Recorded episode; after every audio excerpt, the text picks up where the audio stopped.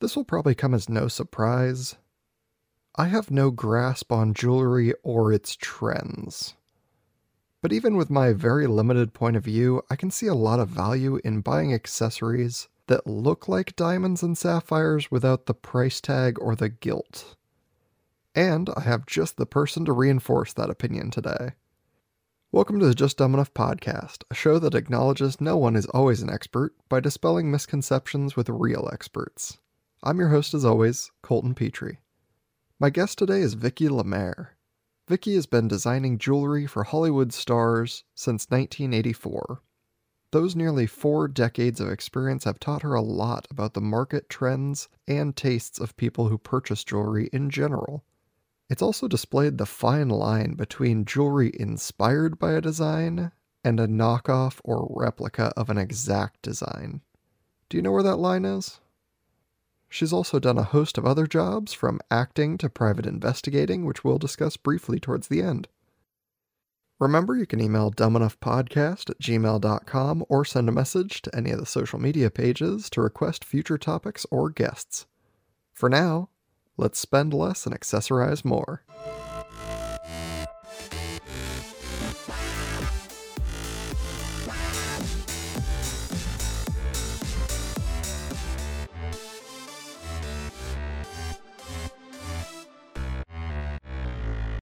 Welcome to the show, Vicki Lemaire. Oh, hi, Colton. It's such a pleasure to be here. Thank you for having me. Yes, thank you so much for being on the show. Why don't you introduce yourself for the audience? Uh, my name is Vicki Lemaire, and I am the author of the new book called Saving Face.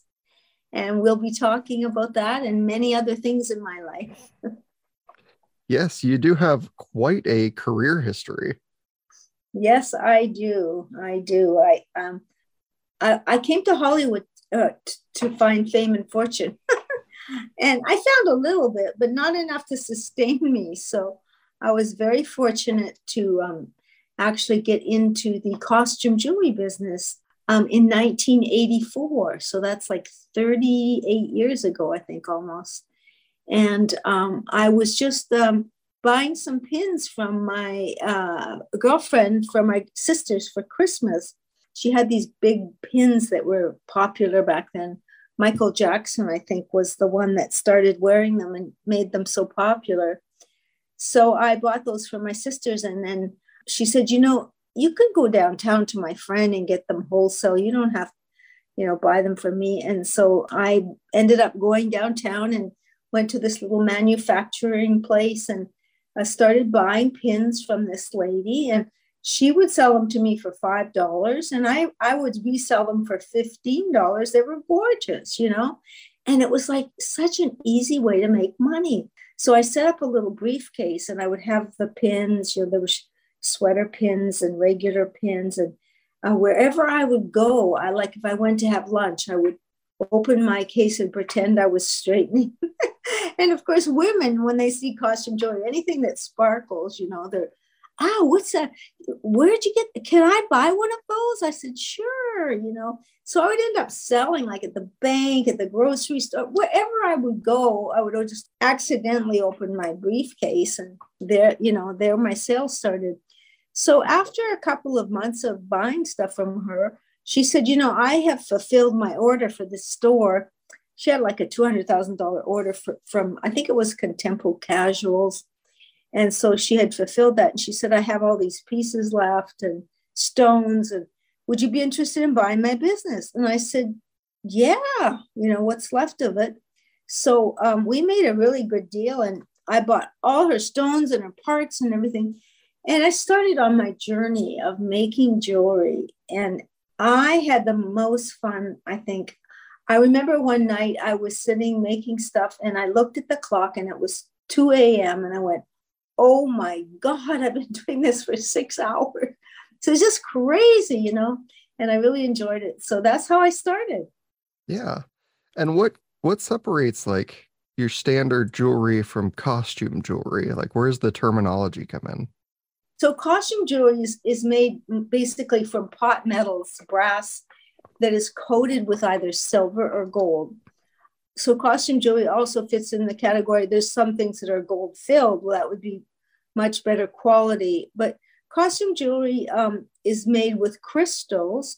I particularly love the, the Swarovski crystals because they have so many facets in them and they look more like diamonds. I mean, people can't tell the difference to the naked eye. And for women, all it has to do is sparkle and they love it, you know. So it doesn't have to be real. So costume jewelry is made with um, n- not real uh, gold or silver and not real stones as diamonds, emeralds. You know, it's just a copy of the real thing. I would say that's the best way to describe it. Gotcha. It's like a dressed up version of something where you're like, yeah, if you don't you don't take it to an appraiser, you're not looking to to sell it or to make a fortune off of it. It's going to look very nice. Yeah, it looks good. You know, it it makes your outfit. The costume jewelry makes your outfit, and you know, for people that can't afford to be buying diamonds and you know, and I think real jewelry is kind of boring compared to costume jewelry. Sure, and it definitely seems like for the price you would pay for, you know, a ring with a big diamond on it, you could buy a whole bunch of costume jewelry.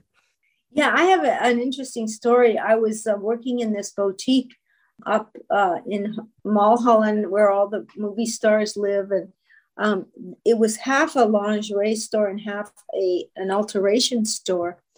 And the lady wanted me to work. She only needs someone one day a week, which was perfect for me. I said, I'll do it if you let me put my costume jewelry in here. You know, so she goes, okay, just not too much, you know, blah, blah, blah. So one day uh, in comes Priscilla Presley. And she was so sweet and nice, very shy. And she was getting her alterations and she stopped over at the counter and she was looking at this big cross I had. And it was like, it, it was a large cross that it was crusted with uh, green like emeralds, red like rubies, clear like diamonds, and blue like sapphire stones. And she said, Oh my God, I'm going to buy that and take it to my jeweler and have him make it with real stones. And I said, Oh, that's a great idea. you know, so yeah, feel free to buy it as a template. Yeah, my I, I had many star encounters in my stores. Yeah. yeah, I would imagine. And like you said, you know, 38 years in Hollywood, especially, like 38 years speaks for itself, but 38 years in Hollywood seems like an entirely different world where everything is like moving so fast and changing on a whim. Yeah, I was lucky. Um, the first year I was in business, my fiance said, You know, you should have your own little store uh, on Melrose. Melrose Avenue at that time was a very trendy area with fun restaurants and stuff. So um, we found a little store. It was probably only 300 square feet. It was tiny and long and narrow, and I mirrored both sides to make it look bigger. And um, yeah, I, that's where I would sit all day and make stuff. And, and I would, you know, have a few customers. It wasn't real busy, but I did have some uh, wonderful star customers come in there. Um, uh, what's her name from Laverne and Shirley? I forget her name anyway, uh, Nicolas Cage and uh, Joyce DeWitt from Three's Company. Of course, those are all old shows. you know, it was just, it was just really. Oh, and, and Joni Mitchell, that was my favorite customer. Oh, also um, uh, Natalie Natalie Cole. She was just lovely. She bought my jewelry at the at the lingerie store. So yeah, and I used to um, sell to all the major department stores. I started with um, Nordstrom's. Uh, they bought stuff for their junior department. I made these long shoulder duster earrings with fringes, and oh, the girl just went crazy for them. And you know, I didn't. I mean, I I made them out of um, the stuff that the mylar that's left after you punch the sequins out. I was bending that into little bows and putting the top. I mean, I just came up with these ideas. It was like all of a sudden I I had this artistic ability that I didn't know I had, you know, and I think it came from my um, my new uh, Buddhist practice that that allowed me to to tap into this area eh, that I never knew I had. You know, I think there's many forms of being creative and being artistic, but um, this was a total uh, surprise to me when I was growing up, my mother always said, Oh, you're not artistic because you can't draw. Like your sister. And so I always thought, you know, it was like, what a horrible thing to tell a child. so it kind of dwarfed me for a while. But then when I started making jewelry, and then I realized because I was also writing poems and songs and stories, and you know, I would do, write my my stand-up comedy. I did. I've been doing stand-up comedy for over 25 years, and I write all my own material. So there, there's a creative side in all of us that um, is one of the seven basic human needs to be creative whatever that means to you. It's it's something that's important. It's certainly one of those especially in you know today where we have so much more exposure to the world and everything going on out there that like there is a very broad definition to artistic where it's like what kind of art? There's 5 million kinds of them take your pick and try them out Exactly. Exactly. Yeah, yes. like you said, in this case, it just kind of it took off for you. You know, you're like, oh, I guess I'll I'll try making something, and oh, that worked out well. I'll try making this other thing, and that's working out even better. I don't know. I don't know if I'm on to something or if it's just easy for me. yeah, one time I made these earrings. I, um, I had these uh, big thin hoops, and and they were like kind of crooked, and I just one day I just took one and I just twisted it up because I was kind of mad that I couldn't use it as a hoop. And it went, that looks like an atom.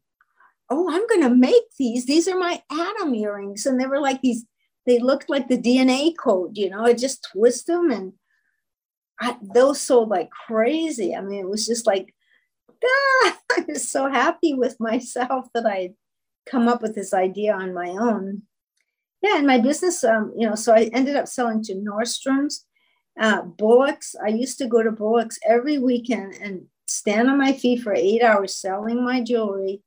And uh, they would take 60% and I would get 40, um, which, you know, that was okay. I mean, I think I used to make about 500 a weekend. And then um, they, one Christmas, I sold 40,000 in their store and they went bankrupt and they never paid me and it just about wiped me out because wow. I had put all my energy and my money into that and working, making it, designing it, selling it. It's like I was like a one man band, you know. I had people help me at different times, but they would get glue on the stones so the stones wouldn't be pretty and shiny anymore so i got i got rid of um, my help.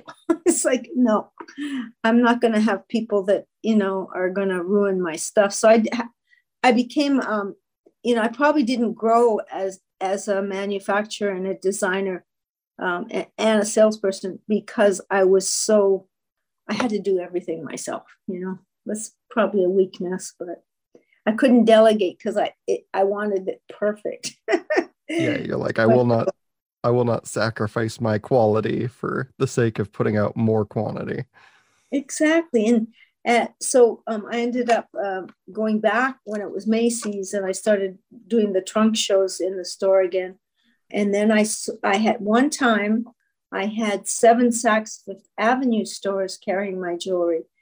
That was a coup because, you know, that's like the most prestigious store, you know, wealthiest people and so um, when I could see my jewelry in Beverly Hills, Saks Fifth Avenue, in I was just like, wow, this is amazing, you know. So that was probably the pinnacle of, but they, that was on consignment, so they would only pay me when they sold something, you know. So it wasn't that lucrative, really. But I ended up uh, selling to I. Um, Robinson's May, most of the major department stores so yeah it was it was you know it, it wasn't like i was doing that well but it sustained me. I call it my sugar daddy because it's always paid the rent or the mortgage you know. It's just something you can sell costume jewelry to women anytime anywhere.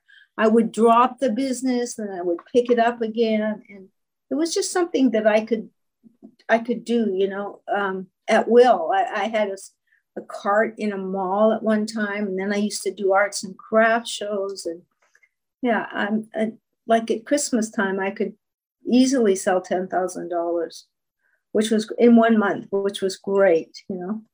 but that's not profit of course you got to buy the stuff you got to make you know sure all yeah. of your your energy and your time and your resources yeah i was working 14 hours a day because i'd sell in the daytime i'd come home at night i'd be sitting making putting more stuff together. And yeah i worked i worked really hard you know it wasn't but but it was lucrative you know when when you know the holiday seasons gift seasons i mean this is my season coming up. Yeah. So right now i have a i have a little boutique inside a um, a beauty salon. And that's where i have my stuff set up. But i also go out you know i go out and i do retirement homes and I do uh, I have one coming up at a golf club. It's a luncheon, you know, where all these women come. Wherever you have women, you can sell jewelry. sure. So, I mean, have there been a lot of changes over the, you know, these almost four decades where you've been selling this, or has it maintained like pretty consistently where you're like, no, I just find store, sell in store, like haven't had to worry too much? You know, it it's like everything. It it changes over the years as far as like at one point nobody will wear gold. Everybody's wearing silver silver silver. And then all of a sudden gold starts to become more popular. And it's i notice it's a 20 year cycle. So right now gold is more popular than silver which is you know uh, i'm fortunate i can wear both. But some people are very like oh no i only wear gold. Oh i only wear silver. That's fine. And you know um, so i carry both in my line. I have you know, a little bit of everything. I have simple things, little nice little earrings, but I have big stuff for the women that want the gaudy look. so uh, yeah, it it changes. Like I, I've seen um, hoops come and go at least ten times over my career because you think, oh, they're out. No, oh, they're back in. Oh, okay. So you know that that's just I think I think it's a staple that that is hoops. I mean, I, I sell a ton of hoops, all different sizes. And I've gotten it down to I know exactly what women like. They like lightweight and they like a little uh, one that flips up in the back so that they don't lose it, you know? Yeah. I mean, it, it makes me think of like how often clothing style changes, which is really fast and pretty frequent. And I'm like, does it do the same thing in jewelry? Does it have that same kind of like volatility? And then I would think like, well, there's got to be a little more stability in it than that, right? Well, it's funny because right now the popular thing is these paper clip ear uh, necklaces, and they look exactly like paper clips if they were joined together. That's the shape of them. But you'll see, see Billie Eilish wearing it, and any of the newscasters that all have these special um, the woman uh, Lesley Stahl on 60 Minutes every week. She's got her paperclip necklace, and um, you know, and of course they're wearing them in real gold and real silver. So I have the uh, knockoffs, and uh, yeah, so so we um, that's a very popular item right now, and and that's trendy. I mean, obviously, you know, that'll come and go, and I can't tell you what the last trend was, but I'm probably stuck with a few of them. because because women get really uh, fickle about you know what's in and what's not in. Sure. Is there anything that's like just stayed extremely consistent over the last you know 38 years? Well, I think um, a pretty stud earring is is pretty consistent, you know, uh, with nice crystal, and then of course, like I said, the hoops and women, you know, we used to wear a lot of these uh, stretchy bracelets with the stones on them. That's kind of gone out of style. Um, although it was it was around for a long time. Uh, people now are looking for copies of designer stuff, but what's been happening is like I used to carry um, some. I have to word this correctly. Inspired by Cartier uh, bracelets, And um, the people that I was getting them from got busted. They were selling them online, and it, w- it was an exact copy, only not in gold or silver. You know, with with the the little nail mark w- where they had stones. Some had the nail mark, some had just the stones. So they got busted on. And I said, I you know I have a customer that wants three of them. She, they said, no, we can't do it anymore we're we got rid of it all because we got in trouble. yeah, so, too close to the original. Yeah, so I do I do carry some um, uh, things that are inspired by designers, and um, you know uh, people recognize that, and it's it's a very popular thing right now. Yeah, and has this the the audience, so to speak, that purchases this kind of jewelry has it grown over the years as it started to become more socially acceptable for other people to start wearing it like other you know men in some of the alternative communities like start to wear a lot more jewelry? Have you seen a lot of uptick or a lot of change in the styles that people like? You know i just think it's so general. It, it really to me because i've seen it all. I've seen it all and it's come back and people you know younger people will think it's new but it's been around. And I have I I at one time made leather necklaces for who was it? Was it Nordstrom's or Macy's, their men's department at Christmas? And you know, I just put beads on it. And and I've also had leather bracelets that that men wear, you know, even though they might be for women. If they have a small enough wrist, um, they could fit certain bracelets. So I I do sell to men as well. Um, and men do like jewelry and i'm i'm happy to make stuff for them because i you know i have the leather and i have the the turquoise beads and you know different colors i can do.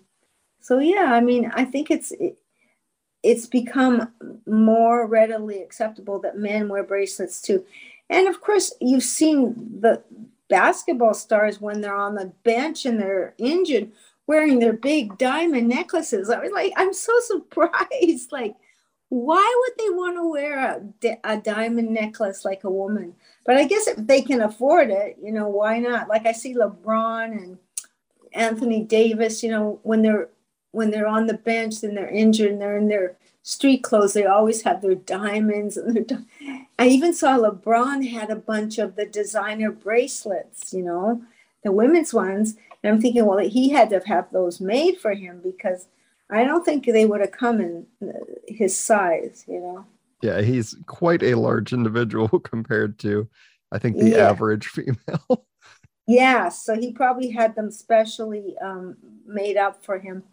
But it, you know, they're certainly not, um, you know, if if they can do it, anybody can do it, you know. Yeah. And I've seen, um, like, even on The Voice, uh, there's a guy that wears these pearl necklaces, and I'm thinking that's really interesting. You know, he he's got a family and but that's his style. He likes it. And why not? Men should be able to to wear nice jewelry too. yeah, of I course. Start Just... wearing earrings too big, but you know, little ones look good. Diamonds look great. Yeah, it's just an accessorizing. Yeah, I, I sell studs to guys all the time. Um, cubic zirconians, you know, because they look just like diamonds. Nobody could tell the difference. Yeah. Are there a lot of like misconceptions when people come to you and they're like, oh, in costume jewelry, there must be X, Y, and Z things. And you're like, no, I don't, I don't have any of those problems or I don't have to work with any of that. There are a lot of misconceptions.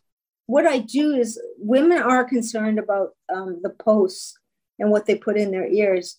So, um, you know, there, there, there was a problem at one time with nickel and alloys. So now most most of the stuff that I purchase and that I make things with is all hyperallergenic surgical steel. That's the only thing I use.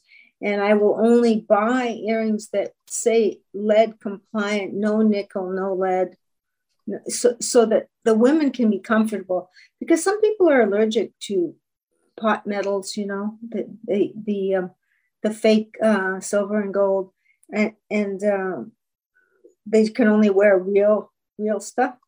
Well, that's okay too. You know? yeah. But I, I haven't found women that really ever can't wear my stuff. I put out a guarantee when I sell stuff.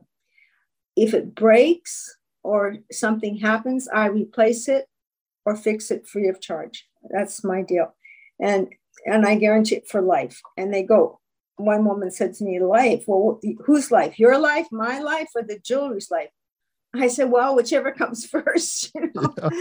So I, I do guarantee. Yeah, I mean, women love stuff that looks real, but they don't have to pay for it. And especially lately with all the snatch and grabs uh, thefts that are going on, you know, women are not wearing their real jewelry anymore. So I'm it's really great for me because I can sell them stuff that looks real. And if somebody tries to wants it, they can go here, take it. you know?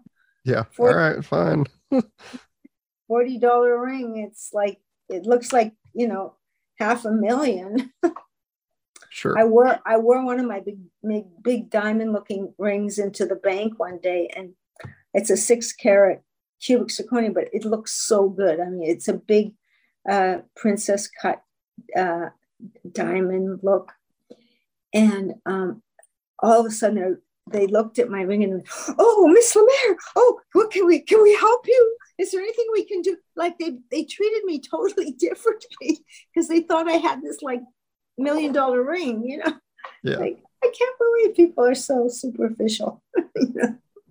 Going back a little, when you're talking about like oh these you know alloys and things people couldn't wear and why we switched over to like surgical steel or things like that is that the i'm only vaguely familiar with it where people were saying like oh i can't wear that it'll turn my skin green? Yeah. Yeah people were concerned.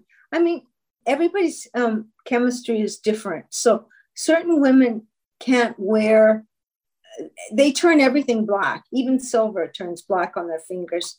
You know so it depends on how much um, what what's your composition is you know so it's there's no guarantees for anyone. But you know some people have more acid in their skin than others and so that that turns things dark you know? Yeah that's interesting. I didn't but, i wasn't aware of that but it's it also is like another good reason to kind of you know use this like looks genuine jewelry right? Where you're like, I'm not going to pay thousands of dollars for it just for it to like change color on me. Exactly. Well, that's why, you know, I mean, if they spend 20 bucks and they get to wear it for a year, you know, I think that's great. I mean, can they ask for more than that?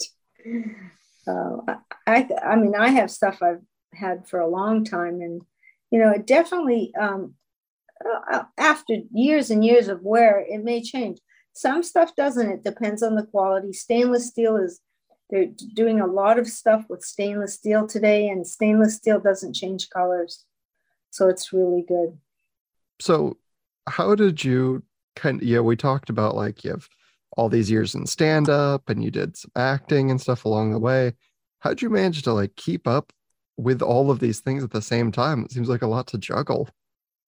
Well, you know, um, when I came to Hollywood, I, I was coming to to become an actress, and I was fortunate enough um, in the first two years.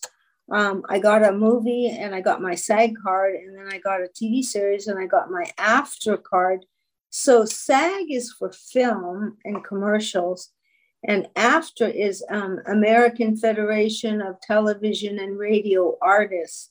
So that's more for for um, TV, that you know, TV and um, and radio and things like that. And so I thought, oh, I'm going to be a big star. I'm on my way, you know. And then of course, I got one job a month, or you know, this and that. And it's like I can't make a living on this. I have to do something else, you know. And that's when I started my jewelry business, which was so nice because I could drop it or pick it up at any time. And I, if I had an acting job, put a sign on the window, I'll be back in two hours, you know, it was great. And then also, that's not the only job I had though. When I first moved here, um, I was selling eyeglass frames, you know, out of a, but I was here, uh, I came uh, across the border with three kids, a cat and a dog in a camper. And um, I was here uh, illegally for a, a while till I got my green card. Um, and so I was kind of working under the table with the eyeglass frames. I think I, I only got a hundred dollars a week, so it wasn't very much. But I had a case, and I'd go around see optometrists. Then my friend told me about she's my sister's doing this job. She's a, works as a private investigator, and she does um you know she goes out and eats and then she writes reports on the restaurants and she drinks you know they, you have to drink and you have to eat because you have to watch the bartenders. So i said that sounds like a great job. I'd love to do that. So i went over and i met with the owner and he hired me and i started doing this private investigating work. Um, and you know we'd go out and eat and write reports and i, I got we had five mexican uh, restaurant chains. I think we had Red Onion, Maria's, Casa, Casa Maria's, and uh, Acapulco. But I got so tired of Mexican food. I didn't even want to eat it anymore. Um, and, and it was very negative work because you were looking for people to mess up, to make a mistake. And I just found it so negative. And then my boss taught me how to do background um, research where I would do a background study on maybe somebody's going through a divorce and they're trying to find the money, you know, where did, where did they hide it, blah, blah, blah. So I go through all the records. I go downtown and pull the records, go to the federal building, go to the civil courts. In those days, we had to look up the microfiche, put the person's name in. Now everything's on the computer. It's so much easier. Um, but then we also did surveillance, and we had some very interesting people that we surveilled um, one of them being Brian Wilson from the Beach Boys. And that was quite an interesting job because we sat all day just outside his house watching his activities. And uh, we were working for the doctor that w- supposedly took care of him. And he was trying to find uh, dirt on the caregiver so that he could fire her or take money away. It was just I was just like, and and you know, the poor guy, he was out of it. He would just be walking in the street going, tree. And then we would hear him practicing or, trying to play the piano, and he would start singing, and then he East Coast girls are hip, and East Coast girls are hip. Uh, and he couldn't remember the sentences. It was so sad, you know. I think that was probably at his lowest point. So this woman was not taking care of him. You know, she she basically um, there's one story I can't even tell you because it's just too awful. But anyway, um, that was one of the things we did is and we followed people around and put devices on their car and it was scary. Some of it was kind of scary work. But um, I did that for seven years and then I gave it up. And that's when I started my jewelry business. And, you know, so I've done little acting and uh, I've been in movies and television and I've been on stage. And like I said, I've done stand up comedy for over 25 years. And I've performed at the comedy store on Sunset Boulevard and various other venues. And um, I love doing stand up comedy because I love making people laugh it's just a great pleasure and um, yeah lots of irons in the fire over time yes yes. Yeah. But I mean, you know you do, you do what you can to get by. Of course. Mm-hmm. Of course. Any like really hard earned lessons along the way that you try and share with people when you run into people trying to follow the same paths now? I just feel like every hardship is a lesson learned. And, you know, you have to be resilient in life. So it doesn't matter what knocks you down. It's it's not how hard you fall, it's how high you bounce back that matters. And I think you have to be able to be resilient and keep keep a sense of humor about things. Be happy. Smile. It's it's good exercise for your face. It takes 47 muscles to smile and only seven to frown. And it smiling is a great facial exercise. So, you know, I recommend that in my book um, and also facial exercises.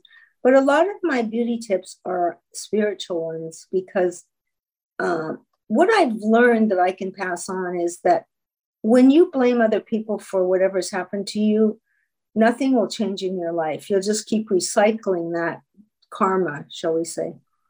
But when you take responsibility, this is my life, I attracted this, and I can change it.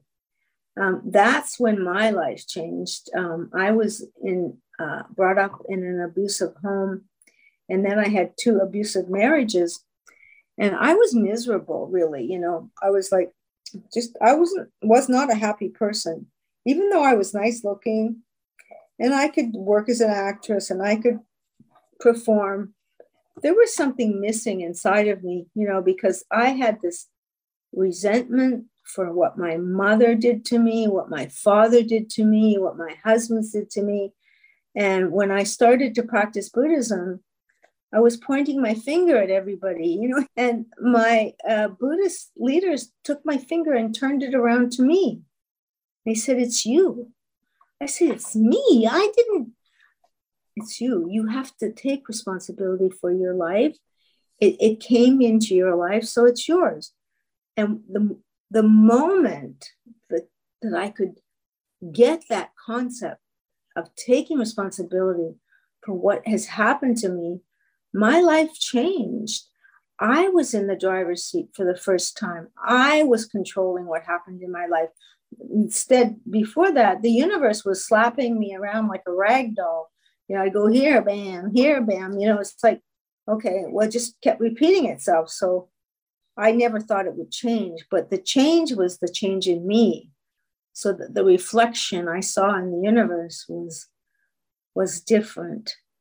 And I started changing from the inside out and growing this diamond like life condition that we all possess that was really lying dormant, you know, and I had to grow it. So, one of my beauty tips and secrets is to to exercise not only your body and your mind every day but to exercise your spirit you know pray.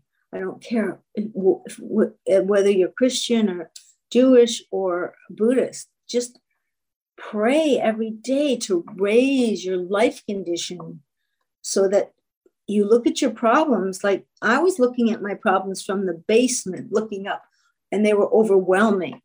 But when i started to chant and raise my life condition, I was looking at my problems from the penthouse. So instead of like falling into a pit when something happened, I was now like a bump in the road, but um, but um, and I could go on to, you know, I could go on because I had the strength of character. And I'm not going to pretend that, you know, we call them the devils, uh, the devilish function. They're all this negative stuff that plays in your head. You know, you're not this, you're not that, you're not too old, you're too fat, you're too skinny, you're too poor. You're, you know, you can shut those voices up when you develop your spirit. You, you can recognize them for what they are. And then it's just like throwing water on a witch. They just, they shrivel up and go away. So, yeah, I mean, that's the biggest lesson I've learned through the years in my life is to take responsibility for whatever's happening to you. Don't blame the other person. Exercise your body, your mind, and your spirit every day. And then you'll be happy. And when you're happy, you draw happiness to you. So, cause and effect.